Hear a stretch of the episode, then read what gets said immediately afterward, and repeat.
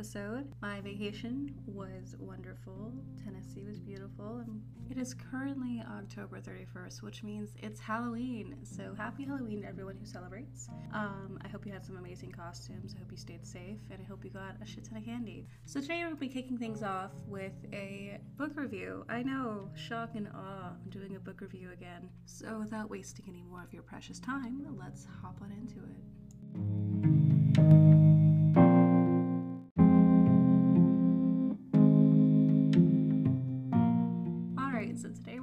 Book called The Grey Ones, written by an author, L.E. Pearson, who is on Inkitt at the moment. This story is a fantasy romance. It is completed with 63 chapters. It has an age rating of 18 plus with a 4.9 review rating.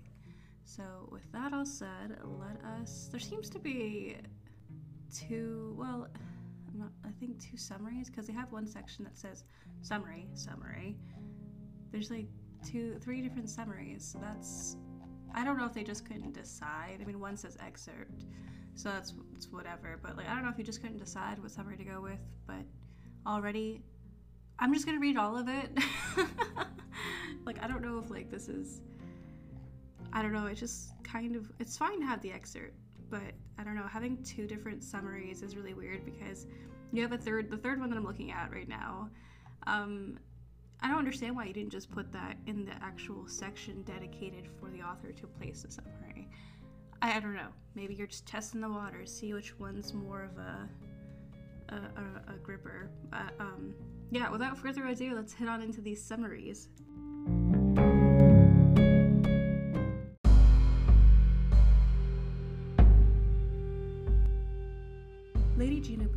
Becomes an ambassador when the city of Knoxborough is visited by an army of elite caste warriors, the demons of the north, the Grey Ones.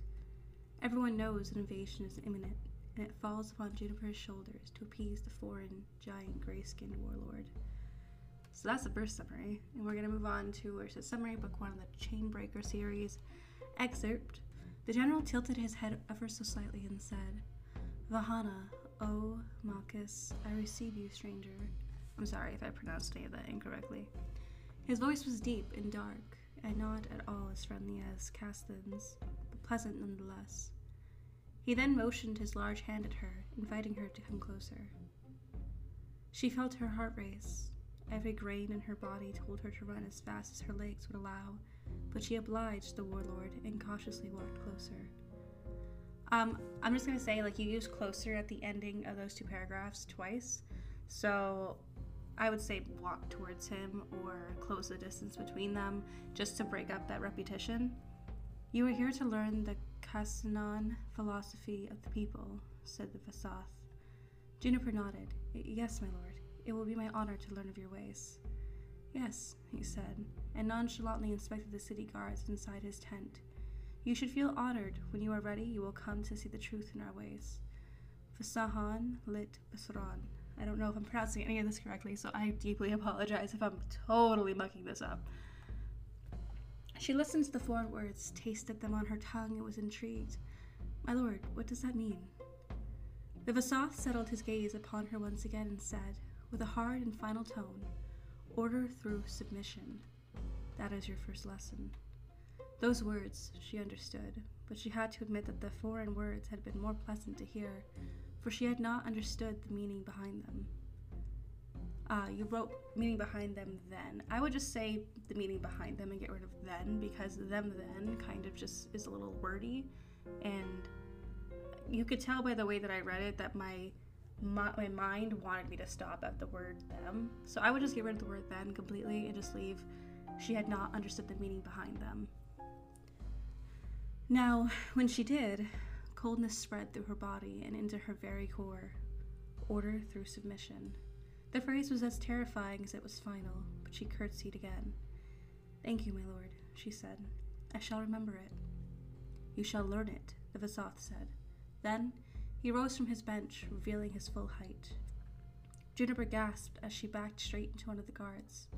The general was a giant, large but proportionate. Studded leather straps fell from the thick belt at his waist and shielded his long legs. The full texture of his muscled torso was revealed as he stood, and the black ink was displayed like a work of art. He stepped down from the small podium and stood only a few feet away from Juniper as he looked down on her.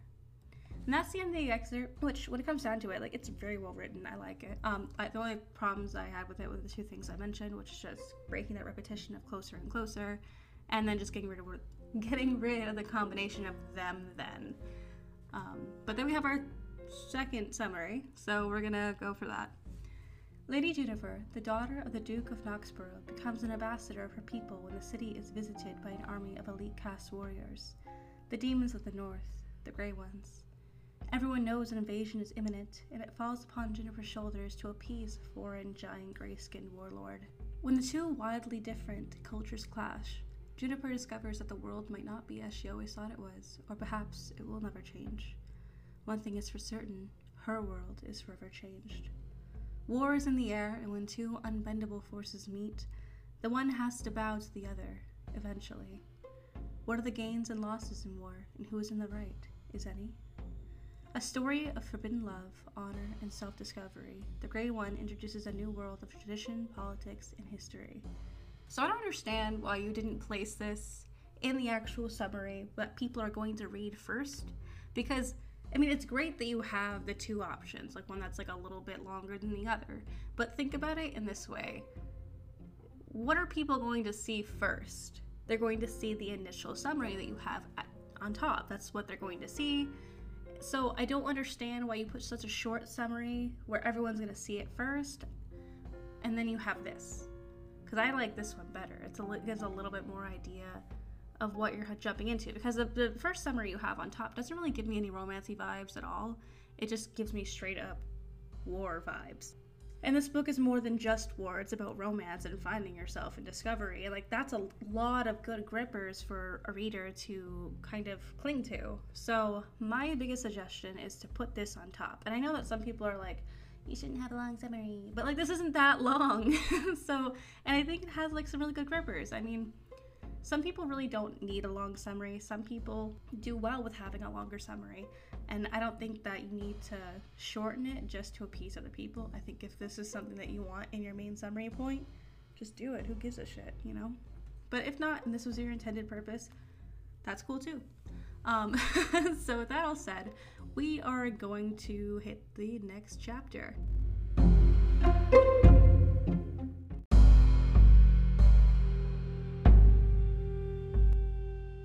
So we do have one section that's a preface, and I'm not going to read that just because it is a little like um, it just would make the episode a little bit too long. But I do suggest people read it. I did read it on my own.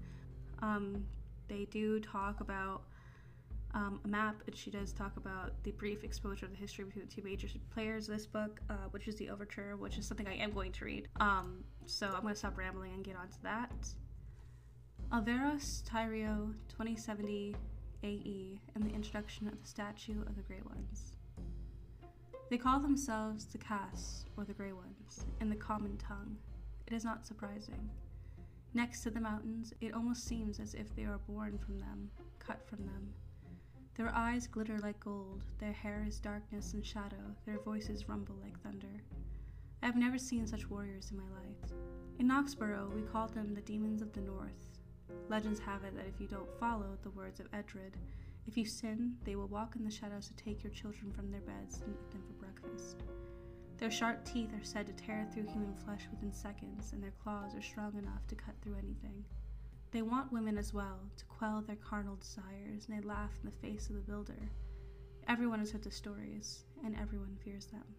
Architects claim that brave warriors must fight these dark creatures on these shores to be able to enter into the white void and join the builder in the afterlife. But I see no barren tundra here, no bloodthirsty beasts. All I see is people. Mountainous and unyielding, yes, but people nonetheless. I see children, women, elders. I hear them laugh, cry, and live. If I close my eyes, I could almost imagine being back home in Market Street in Knoxborough. I miss it. Winter Harbor, and the fair garden. The empty moors and the roaring sea, the scandals, the politics, the rumors, the nobles, the gentry, even the paupers. My home may not be the biggest of cities in the world, nor the best thought of, but it is a free city, still standing strong after civil war and tragedy. House of Arlington takes good care of it, and always has, as proudly as their osprey sigil would suggest, and I miss it. But it is still there, on the other side of the winter sea, and one day I will get back home. It was not my intention to travel this far north. The storm tore my sails and sunk my ship, but the builder spared me and let the waves bring me here. I am impressed by my host and thankful. They are welcoming, generous, and eager to teach me about their ways. Although they live mostly like any other people, there are things that distinguish them from what I am used to, apart from their quite intimidating demeanor. They seem to live much more freely than any Adradian. Adradian? I'm gonna go with that. Yet they are steered with an iron fist. They have impressive forces but advocate peace. As a member of the trade profession, I find it highly curious they manage without currency, but somehow they do. Somehow they are thriving. They have yet to tell me of their history, of where they came from, but they have told me another side of the dreadful stories I grew up hearing. In their words, they came to Nornis centuries ago, in search of new lands. They wished to spread their teachings, their knowledge. The Grey Ones wanted to teach the humans about ethics, conduct, honor, respect. They came with good intentions and were met with curiosity. For years, they kept a good relationship with the Nornish people, but then came the War of the Kings. Everyone knows the story. The king of Nornis died. He left no heirs, no one to claim the throne after him, and the desire for power led every great family in Nornis to fight for their claim. What has been news to me is that House Arlington wanted to enlist the Grey Ones, for with the help of the giant Grey Warriors, they would surely win the throne. This, the Grey Ones told me, was an insult they could not accept. It was not their war, and they had no intention of fighting for someone else's greed and corruption. So they left Nornis and vowed to never return. And thus, the kingdom of Nornis fell, bankrupted, bled out, disgraced. The six dukedoms decided to become independent of each other, but no one was to name himself king. It was because of their defeat, the Grey Ones said, that Nornish people started speaking of the casts as if they were demons. It was petty pride and spiteful revenge. Within a hundred years or so, the memory of the Grey Ones faded. No one remembered the brief friendship they once had. All they knew were the tales of horror that stuck like tar. Seeing them now, living amongst them, I cannot imagine the stories I have heard as a child to be true. Indeed, they truly look menacing, and I do not doubt most of them are able to tear me apart if they wished it. But they are kinder to one another than many of my own people, and they take care of their own in highly admirable ways. It is true I miss my home terribly, but I cannot say that I do not live in peace and abundance amongst the grey giants. I am thankful for the kindness they have shown me, and for the many lessons they have taught me thus far. I have promised to spread the word of their true nature. I will be their agent in a world that fears them, and perhaps my stories of the peaceful people on the island of Kasseroth can one day become just as famous as the stories of the demons of the north. One day, they might even return to us. They might even join us. Okay, so straight up, I loved that. I I just enjoyed that read so much and you know, it kind of gives me like the opening of a movie kind of vibe. Like you have that one person who's narrating, it's usually the main character or at least a very important character of the story, and they're kind of reflecting on the past. And, and it kind of gives me a little bit of like Lord of the Ring vibes, a little bit. I love it though. Like that's not a dig. I love Lord of the Rings, so please don't take that as a bad thing. Um, but yeah, no, grammatically standing, uh, it's it's really well written. Um, it's sectioned out really nicely, so you're not kind of getting too jumbled. You know, it has really good detail. It has really good grammar. So I'm really excited. I actually had to redo my my ending thoughts of the overture because I got way too excited. Um, not to like, not that it's a bad thing to be excited. It's just I was speaking so quickly and so like frantically because I was that excited that you couldn't even understand what I was saying. And I think that people already struggle a little bit with that. So, with this all said, I'm going to continue on to the first chapter. So, I will see you there.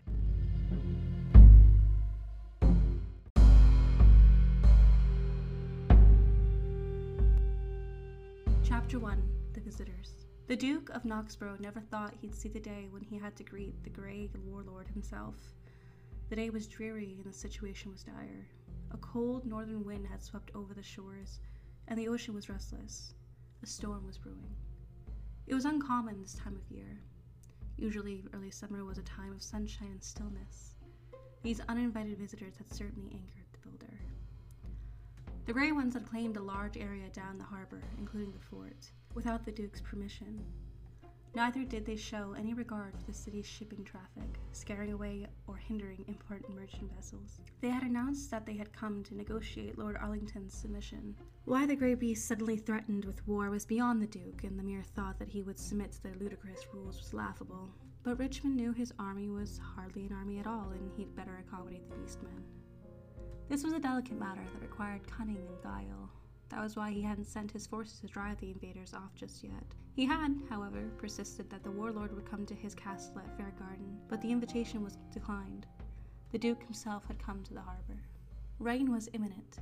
Richmond wanted this done as soon as possible so that he could return to Fair Garden before the heavens opened their gates. His advisor, Garrett, attempted to instruct him how to properly greet and speak to the Grey Ones, but Richmond found the whole notion ridiculous. Why would he? A duke, an ancestor of the great and ancient line of Nornish kings, have to bow to a foreign warlord, an intruder. Why would he have to submit to their savage ways of life? Did they not have enough? Why would they want to city like Knoxborough when there were plenty of better choices further south? When the great demons first appeared on the shores of Nornis a few decades prior, claiming they were ready to revive a friendship long gone, people were terrified. Legends did indeed tell of a strange and brief alliance with the Grey Ones centuries back, but those were only stories spread by a greedy merchant to earn some coin. Even if the stories might be true, Richmond found it difficult to believe that the demons that had landed on their shores all those years ago came with peaceful intentions, and the visitors that now accompanied the docks in Knoxborough seemed positively lethal. It was as though they had stepped straight out of the netherworld. A familiar dread crawled under the Duke's skin. It was the same fear he used to feel when he was a boy, listening to the horror stories of the demons of the north. The beasts were said to hail from beyond the white void, far beyond the reach of the builder. These were no ambassadors of peaceful people. These were warriors, killers. Richmond felt the hair stand on the back of his neck as he made it through the encampment towards the large tent in the middle of the fort. He made sure his guards were close to him, ready to fight. They were greeted by a noticeably smaller gray one who bowed deeply. Vahana, Lord Richmond of House Arlington, Duke of Knoxborough, said the gray man smoothly. Let me introduce our Vasath, our general and military leader. The beast backed away while still in a deep bow, and out of the tent strode an enormous gray one. He was taller than the rest of them, stronger, with yellow eyes that echoed death and carnage. Richmond didn't notice that he had backed away until he slammed into his guards. Duke. The gray one's voice was dark and resonating. In any amusement or novelty. Warlord. Richmond tried to straighten, tried to look unfazed as pearls of sweat quickly formed on his forehead. You have come to submit. It wasn't a question, but neither was it an outright statement. Richmond took a deep breath. I have not come to submit. I have not come to yield. This is my city, and you have no right to take it by force. The general stood stoically, but then he moved with an ease that seemed unnatural for such a large creature. I don't think you've quite understood our demands. We're not here to take the city by force, we are here to embrace it as it submits to us. We have come to restore order to this chaos, this discrepancy. You have never been interested in Knoxborough before, said Richmond. How come you've suddenly decided to invade? The Grey One clenched his jaw in annoyance and placed his hands behind his back. You might have forgotten our common history, but we have not. Richmond raised a brow and glanced at his adviser, but Garrett seemed to keep his attention on the Grey One. The war that tore this country apart centuries ago still lingers. The tormented souls of the city have cried out to us, and we have heard them, continued the warlord. For centuries, we believe that the people of the mainland were ill equipped to understand our philosophies and receive our teachings. Now, after years and years of awakening the people of these cursed lands, we understand that you are ready to receive us. The land is ready to heal. Without being able to help it, Richmond snorted out a laugh. ready to heal. But he immediately composed himself. I believe there might be a peaceful solution to this that neither involves you annexing the city nor me, well, submitting. The warlord furrowed his dark brows. And what do you have in mind? The question, even though it should have been anticipated, caught Richmond by surprise. He had nothing in mind except for a long list of very inappropriate words he wanted to yell at the large creature before him. Luckily, Garrett stepped in. My lord, perhaps it is best if we draw up a few suggestions for you to consider. As a peace treaty? Perhaps we could be able to offer you a piece of land to set up a religious establishment. The Duke must negotiate with the High Council as well. It might take some time, but you are more than welcome to stay here for the time being. The general, the Vasath, as he was called, turned a glaring eye to the advisor, and after a few moments of intense staring, he nodded. Very well, said the Grey One. But I would like you to send me an ambassador, a highborn who can teach me the history and the ways of your people, and whom I can, in return, attempt to teach our ways. That way I will know if you are truly ready to join us. He looked at the Duke, or if the land needs to be cleansed from you, the corruption once and for all. Richmond wanted to shout at the large man, tell him that he was a fool, an arrogant fool who thought they were the corruption. How dared these grey monsters come to his city and tell him that he was the corruption? However, before he had time to lose his temper, Garrett bowed to the general and said, An ambassador will be sent down here by tomorrow at noon. You must be reassured, of course, that our ambassador will be well received and respected, and that you will hold off any attacks until our suggestions have been presented. The general glared at the two men with an unfazed expression. Your ambassador will be safe with us. No harm will come to whomever you send as long as he is our guest and under our tutorage. We will also refrain from any attacks during your time of contemplation. Garrett looked at Richmond for confirmation, and when the Duke gave a slight nod, Garrett turned back to the Vasath and bowed. Excellent. Looking down his nose, the Grey One said, Parathananon? Parathananon? Parathananon. Sorry. Parathananon humans, as he waved his hand at them dismissingly and returned to his tent. I got through it. I did it. Richmond and Garrett were ushered to leave. Two burly gray ones saw them to the gates of the encampment, and just as the rain started to fall, Richmond and Garrett entered their carriage. The four guards that accompanied them sat upon their horses, and the party returned to Fairgarden. While back inside the castle, Richmond barked all the obscenities he had kept to himself in the encampment. I would get rid of the word well back inside the castle. I would maybe separate this new thing from the previous paragraph to show the, the chapter break um, and just say, back inside the castle, Richmond barked all the obscenities he had kept to himself in the encampment. Um, or just say, once back inside the castle, instead of saying, well, back inside the castle. Well, back inside the castle, Richmond barked all the obscenities he had kept to himself in the encampment. Who does he think he is? He growled. That fucking beast man thinks that he can come to my city and demand my submission. He thinks he can frighten me. He can kiss my royal arse. Your Grace, I think we might have to be cautious, said Garrett. They don't send the Grey Warlord for nothing. Richmond muttered as he strode up the stairs and into his study while Garrett followed closely behind. Well, do they really think they can annex the city with a hundred men? They're outnumbered ten to one. Your Grace, Garrett said, his voice wary. Our guards are indeed competent, but this is the general and his elite warriors. Builder knows what cursed powers they possess. If they decide to attack us, we won't be able to withstand it for that long. And who knows how many more are on the. Despite the anger that was still raging within, Richmond sat down behind his writing desk and pondered. So, we need to stall them and send for more guards. I am certain the rest of the free cities will come to our aid once they know that the foreign invaders are at our doorstep. I agree, said Garrett, and nodded. But we will have to tread lightly on this as well. It's no secret that our relationships with the other cities have deteriorated over the years. Richmond gave his advisor a dark look. Garrett bowed. But I will send word of it. We also need to send them an ambassador by tomorrow. Who should we send, Your Grace? Someone who can occupy them, said Richmond. Someone eager to learn. Someone clever, Garrett closed, his hand behind his back. But not someone so clever he understands we are going to stall them. It needs to be someone who stalls them unknowingly. Richmond nodded.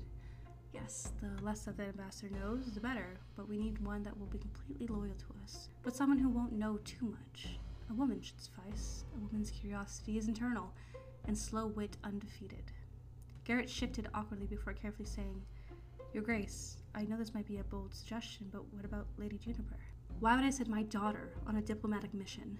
Besides, there are men who will probably starve for a woman's touch. They might be arrogant and stoic, but they value rules and honor promises above all said Garrett. Lady Juniper would be perfectly safe and would surely be loyal to her beloved father, Your Grace. She's also very intelligent. Enough!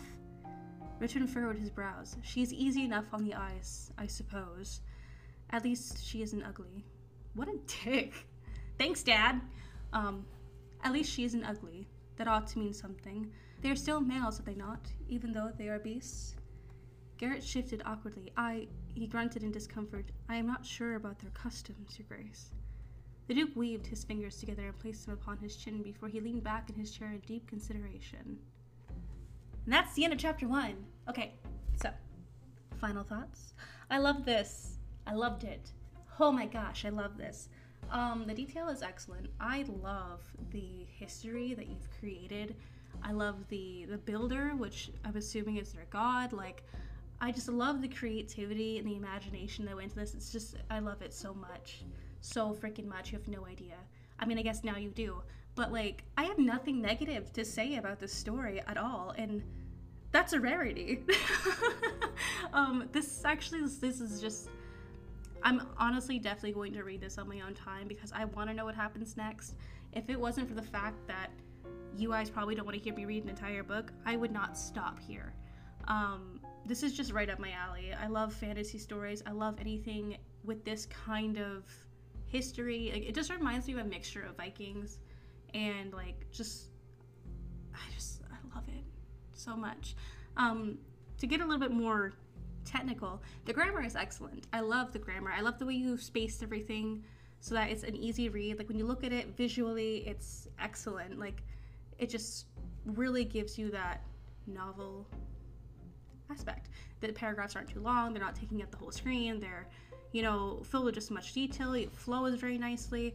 I honestly really don't have anything negative to say about the story. There were like very few issues, and they all happened in the overture with just, you know, just like a, like one repetition and uh, just a few words that just shouldn't be there should just be changed into something else.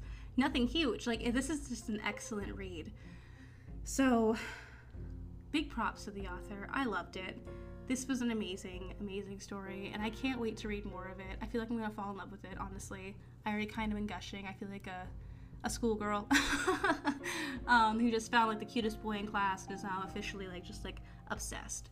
So, thank you to the author for suggesting me to read this. I honestly don't think it needs any work at all. I think it's it's pretty polished where it is, and like it's just amazing. So Thank you guys for sticking with me throughout this episode. I hope you enjoyed this read as much as I did.